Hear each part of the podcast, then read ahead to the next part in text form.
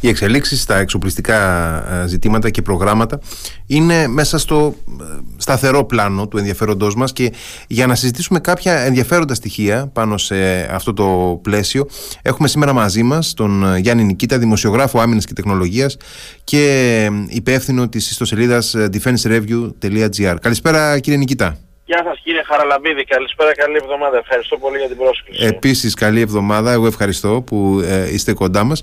Να ξεκινήσουμε τη συζήτησή μας από ένα άρθρο που διάβασα προχτές στο defensereview.gr και αφορά μια πρόταση που έρχεται από την Ιταλία, μια πρόταση η οποία έχει να κάνει με τον μεταφορικό στόλο της πολεμικής αεροπορίας, ένα από τα πιο ταλαιπωρημένα και πολύπαθα ίσως κομμάτια του αεροπορικού μας στόλου αυτή τη στιγμή και μιλάω για μια πρόταση που αφορά τα μέσα μεταφορικά αεροσκάφη ε, σε 27 Σπάρταν. Θέλετε να μας πείτε όλα όσα σχετίζονται με αυτή την ε, πρόταση και τι, και τι προοπτικές έχει εν πάση περιπτώσει; Λοιπόν, όπως πολύ σωστά αναφέρετε και εσείς, ε, είναι μεγάλη πρόκληση για την πολεμική αεροπορία το ζήτημα, της, το ζήτημα των μεταφορών. Πολλές φορές τα φώτα της δημοσιότητας κεντρίζουν εντυπωσιακά ζητήματα όπως η πρόσκληση νέων μαχητικών και συγκεκριμένα κατά την παρούσα χρονική περίοδο είμαστε σε τελικές συζητήσεις για την απόκτηση μιας μοίρας του F-35 αλλά υπάρχουν ε, άλλα εξίσου σημαντικά ζητήματα όπως είναι τα μεταγωγικά αεροσκάφη που καλύπτουν πάρα πολλές αποστολές τόσο της πολεμικής αεροπορίας όσο και συνολικά των ελληνικών ενόπλων δυνάμεων. Και πολλές φορές όπως είδαμε και πρόσφατα στο Σουδάν ή με την μεταφορά διασωστικών ομάδων της πυροσβεστικής υπηρεσίας και συγκεκριμένα της ΕΜΑΚ στην Τουρκία έχουν διεθνές αντίκτυπο για τη χώρα μας. Ε, είναι εξι, εξίσου σημαντικό με το, με το ζήτημα της προμήθειας νέων μαχητικών. Ε, τα νέα λοιπόν από την Ιταλία όπως μας ενημερώνει η Λεωνάρντο είναι ιδιαίτερα σημαντικά. Αφορούν ε, στους λεγόμενους παρτιάτες της πολεμικής αεροπορίας, τα C-27J Spartan ε, και έχουν να κάνουν αφενός με ένα πρόγραμμα απόκτησης ε, δύο, δύο μεταγωγικών τα οποία είναι, προορίζονταν για τη χώρα της Αφρικής όπως για κάποια αεροπορία ε, της Αφρικής αλλά δεν, ε, της Αφρικανικής Υπήρου. Ε, δεν έχει ευωδώσει, τα αεροπλάνα είναι σε πολύ προχωρημένο επίπεδο ε, κατασκευής. Είναι μια καλή ευκαιρία άμεσα να πάρουμε άλλα δύο δηλαδή έχουμε 8 να πάμε στα 10 ενώ παράλληλα η Λεωνάρδο προτείνει έναν εξυγχρονισμό στον υφιστάμενο στόλο των 8 αεροσκαφών καθώς και την επέκταση της ε, αρχικής συμβάσεως τεχνικής υποστηρίξεως, η οποία ε, ε, συνάπτει πριν από δύο, δύο έτη, αν δεν με απατάει μνήμη, συγγνώμη, πριν από ένα το 22, το καλοκαίρι του 22. Άρα λοιπόν η πολεμική αεροπορία μπορεί να εξασφαλίσει μια δύναμη 10 μεταγωγικών, τα οποία όπως φαντάζομαι διαβάσατε και στο άρθρο είναι σε, με κόστος δηλαδή να γίνουν όλες αυτές οι ενέργειες, η αναβάθμιση του υπάρχοντος στόλου, η απόκτηση επιπλέον δύο και η ε, περαιτέρω διεύρυνση της συμβάσεως τεχνικής υποστήριξης με ένα κόστος γύρω στα 270 με 280 εκατομμύρια. να πούμε καταρχάς ότι πρόκειται για ένα ε, σύγχρονο ε, μεταφορικό αεροσκάφος το οποίο το έχει, το έχει αποκτήσει ε, εδώ και κάποια χρόνια η πολεμική αεροπορία αλλά έχω την εντύπωση ότι δεν έχει καταφέρει παρά το γεγονός ότι ήρθε με πολλές ελπίδες και εντάχθηκε στον ε, ελληνικό αεροπορικό στόλο ήρθε με την ελπίδα κυρίως ότι θα ξαλαφρώσει να το πω έτσι από, το, ναι. από, από την, την, την, την, βαριά καθημερινότητα τα σε 130 Παρ' όλα αυτά δεν έχει καταφέρει... Ε, αυτό συμβαίνει διότι δεν είναι ευθύνη ούτε της Ιταλικής εταιρείας ούτε των αεροσκαφών. Ασφαλώς. η ελληνική πολιτεία επί σειρά ειχε καταλήψει τα αεροσκάφη, δεν, είχε δεν, δεν τα υποστήριζε, δεν υπήρχαν ανταλλακτικά. Ακριβώς, εκεί είναι ήθελα. πάρα πολύ απλό. Ακριβώς. Ό,τι συμβαίνει δηλαδή και με τα Super Puma, με τα mm 90 είναι διαχρονικό το κακό με διακομματικές ευθύνες. Ακριβώς εκεί ήθελα να καταλήξω ότι στην πραγματικότητα δεν υπήρξε η σωστή αξιοποίηση από τη μεριά. Ε, του Υπουργείου Εθνικής Άμυνας, της πολεμικής αεροπορίας κτλ. Γιατί δεν, ε, δεν, πώς να το πω, δεν συνοδεύτηκε η προμήθεια των αεροσκαφών με μια σειρά από αναγκαία ε, στοιχεία όπως η, να εξασφαλιστεί η αναγκαία ροή ε, ανταλλακτικών για παράδειγμα. Έτσι δεν είναι; Ακριβώς, ακριβώς. Ναι, είναι, είναι μια παθογένεια, άμα μου επιτρέπετε, η οποία αφορά όλο το το σύνολο του, του εναέριου στόλου. Όπως βλέπετε το ίδιο σας είπα συνέβαινε και συμβαίνει δυστυχώς ακόμα και με τα NH90, τα υπερσύγχρονα ελικόπτερα της αεροπορίας βέβαια, βέβαια, βέβαια. με τα Super Puma, τα ελικόπτερα έρευνας και διάσωσης ε, είναι μια παθογένεια. Δηλαδή συζητάμε να πάμε να πάρουμε ε, αγορές πολλών δισεκατομμυρίων και δεν κάνουμε τα βασικά. Τώρα, ε, αυτή... Είχε συμβεί το ίδιο και με τα μοιράζ, μην πάτε μακριά. Ναι. Τώρα παράδειγμα με τα μοιράζ που υπογράψαμε σύμβαση τεχνικής υποστηρίξεως, τα αεροσκάφη έχουν εξαιρετικές διαθεσιμότητες. Δεν χρειάζεται να τις πούμε στον αερα αλλά είναι πάνω από 80%.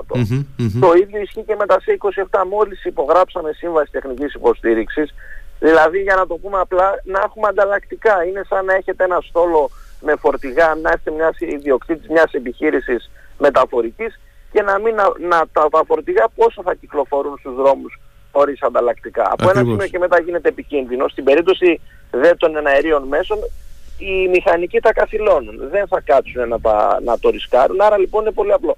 Αν δεν έχεις ανταλλακτικά για να τα υποστηρίξεις ε, απρόσκοπτα και στο 100% οι διαθεσιμότητες είναι Ε, οπότε τώρα με αυτόν τον τρόπο θα μπορούσαμε να πούμε ότι ε, εμφανίζεται μια ε, σημαντική ευκαιρία για την ε, χώρα μας να εκμεταλλευτεί τώρα πια σε πολύ μεγαλύτερο βαθμό αυτό το αεροσκάφος το οποίο μπορεί να της δώσει σημαντικό ε, πώς να το πω, να, να τη βοηθήσει σημαντικά στο κομμάτι των μεταφορών καθώς δεν είναι μόνο οι μεταφορές που γίνονται φυσικά ε, όπως είπατε και εσείς ε, για αποστολές στο εξωτερικό κτλ. Αλλά πρέπει να, πρέπει να έχουμε στο μυαλό μας ότι τα μεταφορικά μέσα της πολεμικής αεροπορίας εάν ομιγέννητο γίνει κάτι και πρέπει να ενεργοποιηθούν και να επιχειρήσουν οι ελληνικές ενόπλες δυνάμεις θα αναλάβουν επίσης τεράστιο φόρτο είτε αυτό έχει να κάνει με τη μεταφορά αερομεταφερόμενων δυνάμεων, είτε έχει να κάνει με την... Ε, Πάσης φύσεως ε, και είδους ε, εφοδίων, υλικών, υλικών ανταλλακτικών ακόμα και για ζητήματα έχουμε και εν καιρό ειρήνης, δηλαδή έχουμε μαχητικά ρέντινες στη Σκύρο, στην Λίμνο, εάν ένα μαχητικό για κάποιο λόγο καθυλωθεί, κάποιος πρέπει να του πάει ένα ανταλλακτικό. Τώρα, να ρωτήσω, αυτό το πακέτο, εν πάση περιπτώσει, αναβάθμισης ε, των, ε, των C27 ε, ή και τα νέα αεροσκάφη τα οποία ενδεχομένως θα μπορούσαν να ενταχθούν στο στόλο. Έχουν κάποιες παραπάνω δυνατότητες σε ό,τι αφορά ε, κάποια είδη επιχειρήσεων ας πούμε ε, ειδικές επιχειρήσεις ναι, ή ηλεκτρονικό πόλεμο ναι.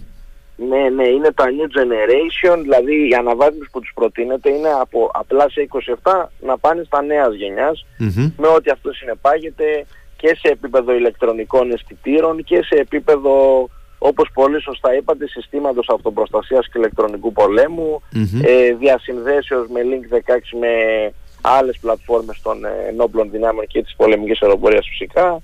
Ε, υπάρχει, βεβαίως μπορούν να έχουν ένα μεγάλο πλεονέκτημα αυτά τα αεροπλάνα, εύκολα τροποποιούνται, δηλαδή εκεί που το αεροπλάνο πάει και ρίχνει αλεξιπτικές μπορεί να γυρίσει μετά να πάρει παλέτες ηλεκτρονικού πολέμου να λειτουργήσω σε αεροσκάφους ηλεκτρονικού πολέμου.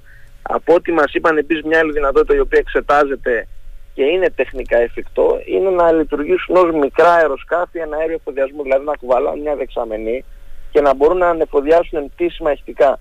Ναι, μεν είναι κάτι το οποίο όπως μας επισημάνε είναι στο αρχικό στάδιο, πλην όμως δεν είναι τεχνικά αδύνατο. Και είναι κάτι που για την πολεμική αεροπορία, δεδομένου του θεάτρου επιχειρήσεων, έχει πάρα πολύ μεγάλο ε, ας ελπίσουμε λοιπόν ότι θα δούμε κάποια κινητικότητα στο συγκεκριμένο πεδίο. Ε, διάβασα ότι έρχεται και ο, και ο Ιταλός Υπουργός ε, Άμυνας ξανά στην Αθήνα μετά από σύντομο χρονικό διάστημα είναι η αλήθεια. Ναι, ναι, ναι.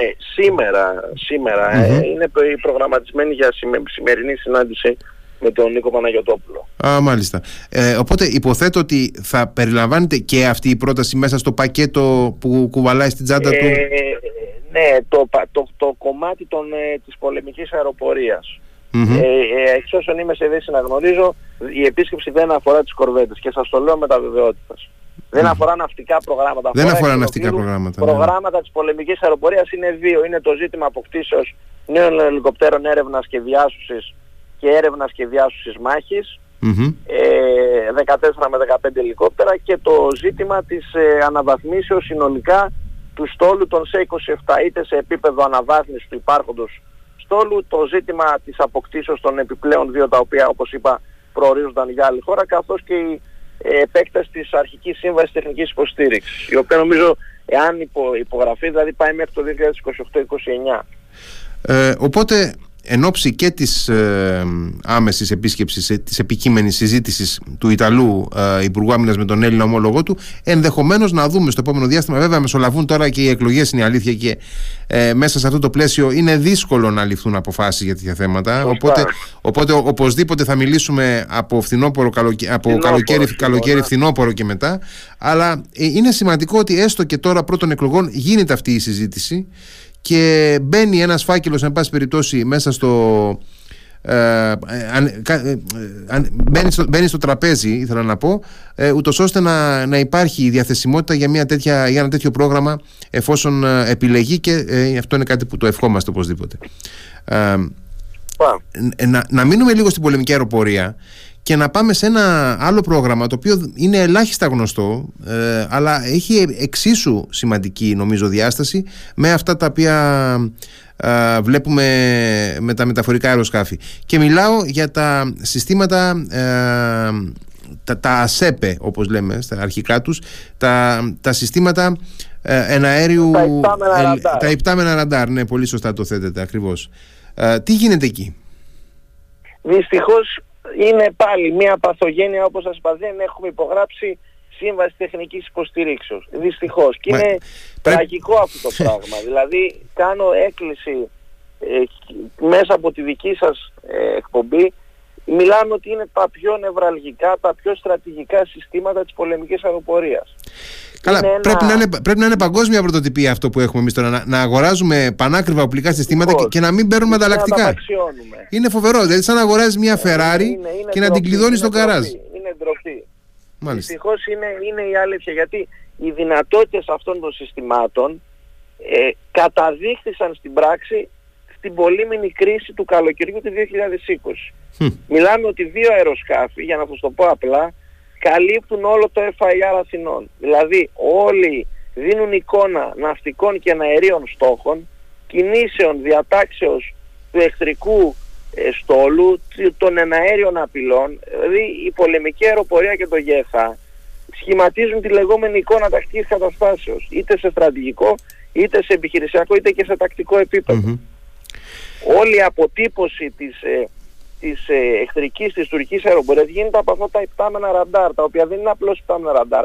ΑΣΕΠΕ σημαίνει αερομεταφερόμενο σύστημα έγκαιρης προειδοποίησης και ελέγχου. Δηλαδή έχουν δυνατότητες να ελέγχουν τις φίλες δυνάμεις, να τις κατευθυνουν έχουν δυνατότητες να καταγράφουν και να διακρίνουν τις κινήσεις του αντιπάλου. Τα ραντάρ τους είναι πανίσχυρα, είναι όπως τα ραντάρ σκεφτείτε, όπως έχουμε το ραντάρ στο Ζήρο της Κρήτης, στην Πάρνηθα ή στο χωριό της Θεσσαλονίκης. Δηλαδή είναι ραντάρ τα οποία έχουν τρομερή ισχύ σε πολύ μεγάλες αποστάσεις και δίνουν πλήρη εικόνα των κινήσεων του αντιπάλου και δεν έχουμε υπογράψει σύμβαση τεχνικής υποστήριξης. Μιλάμε για ένα, ένα αέριο κέντρο διοίκησης και ελέγχου.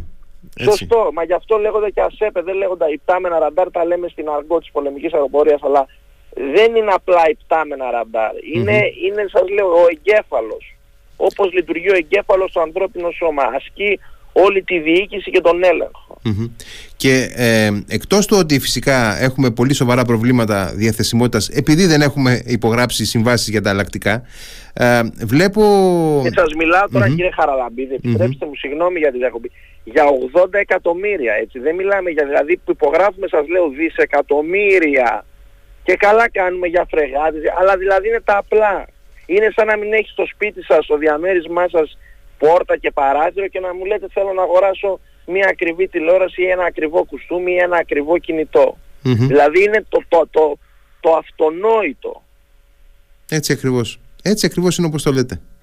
Και ε, μέσα σε αυτή την κατάσταση η SAB, η εταιρεία η οποία ε, αναπτύσσει το βασικό σύστημα, το ραντάρ όπως λέμε, αλλά δεν είναι μόνο ραντάρ, είναι όλο το λογισμικό του αεροσκάφους, ε, ε προτείνει και μια, ε, ένα πακέτο εξυγχρονισμού. Προτείνει και, και ένα πακέτο εξυγχρονισμού, αλλά ε, εγώ δεν θέλω να λέμε τώρα ονόματα εταιριών, γιατί δεν θέλω να φανεί ότι κάνουμε πρόθεση, αλλά ε, σας Παρακαλώ να ρωτήσετε, είμαι σίγουρος ότι έχετε εξαιρετικές επαφές στις ενόπλες δυνάμεις και στην πολεμική αεροπορία για τις δυνατότητες. Λοιπόν, ας κάνουμε το πιο απλό τώρα που είναι η σύμβαση τεχνικής υποστήριξης και βέβαια πρέπει να πάμε και σε αναβάθμιση. Ακριβώς γιατί έχουμε επιχειρησιακή εμπειρία η οποία καταδεικνύει το αυτονόητο πόσο απαραίτητα και αναγκαία είναι αυτά τα συστήματα για την ελληνική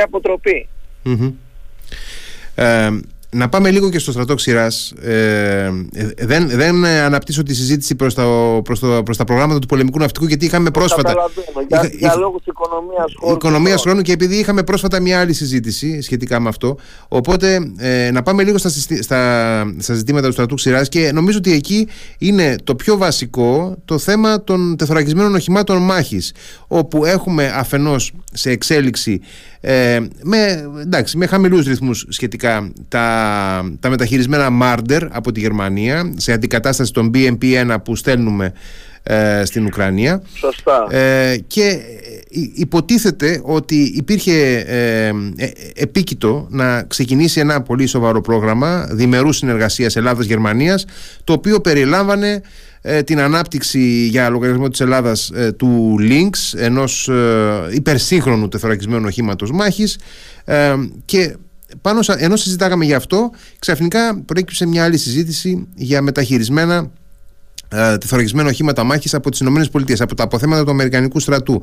Ναι. Τι γίνεται; Δεν αναιρεί το ένα το άλλο. Δεν αναιρεί το ένα το άλλο. Όχι, όχι, διότι. Ε, λοιπόν, καταρχάς να πούμε για το στρατό ότι ήταν κορυφαίο γεγονός ε, αφορμή δοθήσει η υπογραφή της ε, σύμβασης για τα, για τα Ισραηλινά αντιαρματικά τα Spike NLOS Μπράβο. Και στο πακέτο είχαμε και, την, και τον εξορισμό των Apache Α και ευτυχώς τα αεροπλάνα, τα ελικόπτερα με συγχωρείτε, τα επιθετικά ελικόπτερα της αεροπορίας στρατού θα καθίστανται αξιόμαχα για τα επόμενα 15-20 χρόνια και εφοδιάζονται και κάποια εξ αυτών με Spike and Loss. Η ιδέα απόκτηση των Spike and Loss για Ασδέν, δηλαδή νησιά Ανατολικού Αιγαίου και Εύρο, είναι πάρα πολύ μεγάλη επιτυχία και πάρα, δίνει πάρα πολύ μεγάλο επιχειρησιακό πλεονέκτημα. Μιλάμε για βλήματα ακριβίας εκατοστών, μέγιστο του βεληνικού των 32 χιλιόμετρων. Το αναφέρω γιατί και αυτό έχει τη σημασία του. Βέβαια. Πάμε τώρα στα άλλα. Ε, είμαστε σε τελικές διαπραγματεύσεις με τη Γερμανία για την ε, σύναψη μιας διακρατικής συμβάσεως με δύο άξονες. Ο πρώτος είναι όπως πολύ ωραία αναφέρατε 205 τεθωρακισμένα οχήματα μάχης για τον εφοδιασμό τεσσάρων ή υποπροϋποθέσεις και πέντε μηχανοκίνητων ταγμάτων τα οποία εξοπλίζουν τις τεθωρακισμένες ταξιαρχίες του τετάρτου σώματος στρατού. Άρα λοιπόν μιλάμε για ένα όπλο το οποίο όπως καταλαβαίνετε έχετε καθαρά ε, επιθετικό, επιθετικό χαρακτήρα. Άμα μου, επιθετικό χαρακτήρα δεδομένου ότι οι τεθωρακισμένες ταξιαρχίες ή θα κάνουν αντεπίθεση ή εάν υπάρχει το κατάλληλο περιβάλλον ε, και κατάλληλες προποθέσεις ακόμα και επιθετική ενέργεια. Ο δεύτερος άξονας είναι ε, ο εξορισμός του αρματικού δυναμικού. Ε, μην, το, μην το ξεχνάμε, είναι, έχει αυτό το ρόλο του για τη σημασία του γιατί τα λέω 2 α4 είναι της δεκαετίας του 80, έχουμε 2023. Άρα λοιπόν μιλάμε για έναν εξορισμό του αρματικού δυναμικού και συγκεκριμένα περίπου ε, 120 με 130 Leopard 2 α4 τα οποία αναβαθμίζονται στο κορυφαίο επίπεδο Leopard 2α7. Mm-hmm. Όπως λέμε τα F16 αναβαθμίζουν στο κορυφαίο επίπεδο F16 ε, Viper. Mm-hmm. Έτσι αντίστοιχα και τα Leopard 2α4 αναβαθμίζουν στο κορυφαίο επίπεδο που είναι το, ε, το Leopard 2α7. Καθώς και ένα μέρος των αρμάτων Leopard 1α5.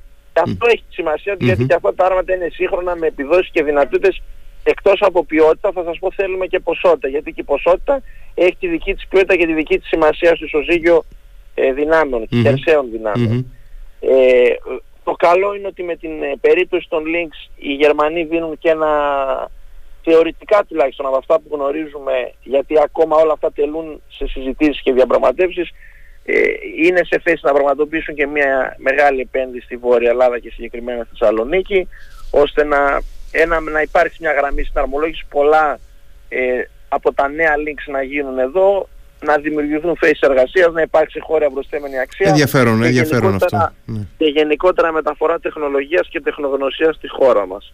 Ε, αυτονόητο δε ότι πρέπει και επιβάλλεται να υπάρξει και συνεργασία με ελληνικές εταιρείες, ώστε στο μέλλον όσο το δυνατόν, όσο το δυνατόν να είμαστε αυτάρκεις και αυτόνομοι στην τεχνική υποστήριξη και φυσικά τα χρήματα ή τουλάχιστον ένα μέρος αυτών, ένα μεγάλο μέρος αυτών, να μένουν στην πατρίδα μας.